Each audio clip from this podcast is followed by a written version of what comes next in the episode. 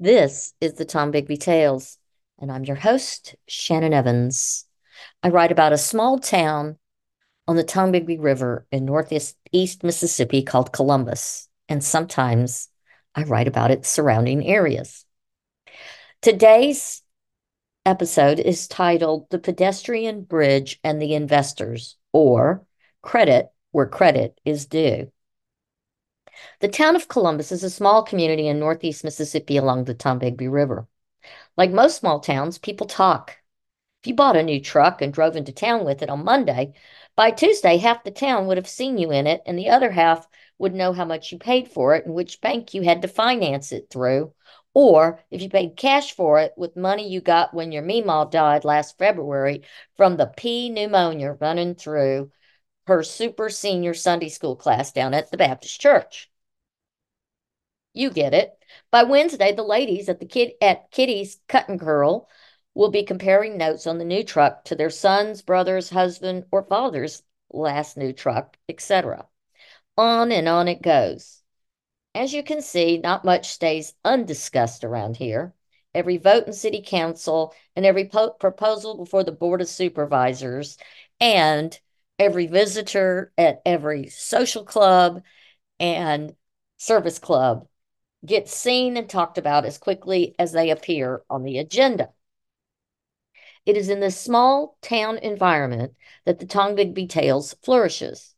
I can't go to the post office or my favorite local coffee shop without someone stopping to share some tidbit, idea, concern, or scandal they feel should be shared on this podcast recently, okay, over the snowpocalypse of 2024, aka the dusting of snow and unusual Arctic temps, my phone, email, and Facebook messages have been bombarded with stories about our local convention and visitors bureau director director Nancy Luke Carpenter making some outlandish claims publicly and privately at gatherings.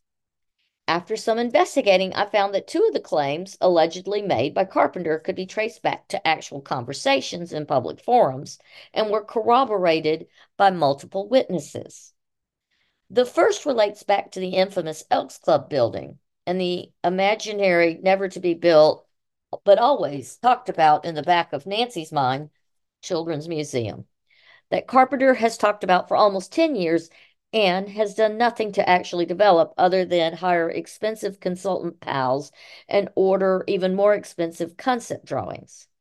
As stated in previous episodes, after those little bits and bobs of thinking about the museum and Carpenter's promises of writing grants and getting investors evaporated long before COVID and were forgotten until this podcast began asking uncomfortable questions about why on earth did the CVB even own the Elks Club and the old barbershop building next door? And more importantly, why was the CVB allowing such a gorgeous, historic building to sit there and rot? We know she did suddenly start scrubbing and doing half assed porch repairs and replaced a toilet in order to host the annual Anemic Arts and Antique Show that she forgot to confirm a venue for elsewhere. Again, See earlier episodes, October 21st, Arts and Antiques Fiasco, or anything up through the middle of November, including the October 31st episode, The Big Lie. Prior to the Arts and Antiques Show, the Elks building sat empty and ignored since approximately 2016.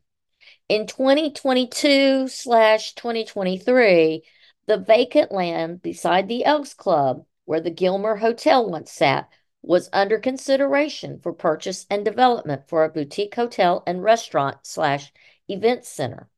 The developers wanted to purchase the abandoned and neglected Elks Club as part of their plan was to restore that building to its former glory and use it as the focal point of their project as the restaurant downstairs and a glorious ballroom upstairs. There's a video that shows the upstairs of that building, and you can see just how lovely that ballroom actually is with the pressed tin ceiling uh, in my YouTube channel. When the investors approached Carpenter to open discussions on possible purchase of the building, she shut it down, stating she owned the building and she was actively building a children's museum there. Well, we know nothing of the sort is happening with the museum, and she does not own the Elks Club building. The Columbus Convention and Visitors Bureau owns it. Apparently, not only did Carpenter lie and claim the building was hers, she never bothered to inform her board that there was any interest in their financial albatross, the Elks Club building. Nancy Carpenter had a chance to do something to positively impact Columbus tourism, a niche hotel targeting tourists, and in her own typically self serving manner, shut it down. Yep, she turned a huge investment possibility in our downtown away with a bold faced lie. And worse, she never brought the discussion back to her board, who actually does own the building, not her. I wonder if the board is even aware that she had such a discussion with those investors. I highly doubt it. And that leads to the second conversation brought to my attention.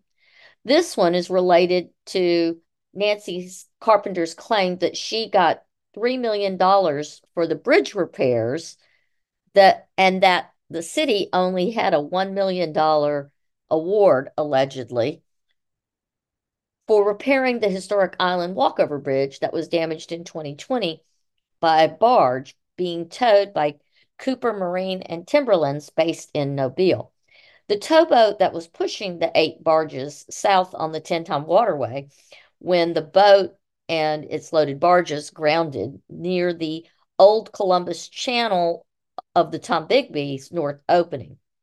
Another boat owned by Max Marine came to assist, and somehow one of the loaded barges broke away and drifted with the current into an eastern support pier of the pedestrian bridge in question that takes people over to the island, thus making it unsafe until recent repairs were started.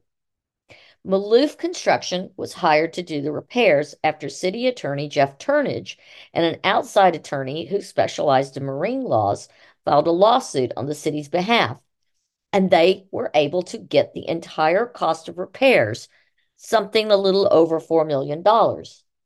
Another thing that is completely unheard of in settlements of this type. Because the bridge is historic, the Mississippi Department of Archives and Histories would have to approve the preliminary plans.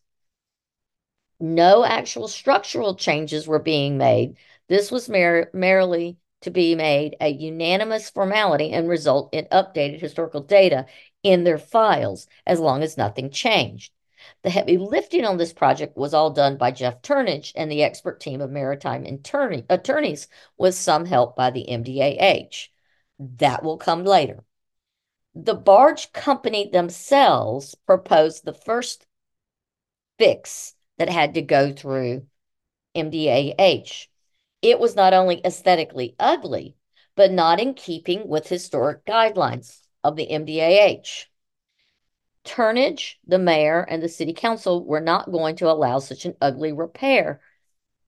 The ugly plan that detracted from his, the historic original bridge was then taken before the MDAH. Carpenter did help by getting that on the MDAH agenda expeditiously a, the MDAH, by the way, is a board that she sits on.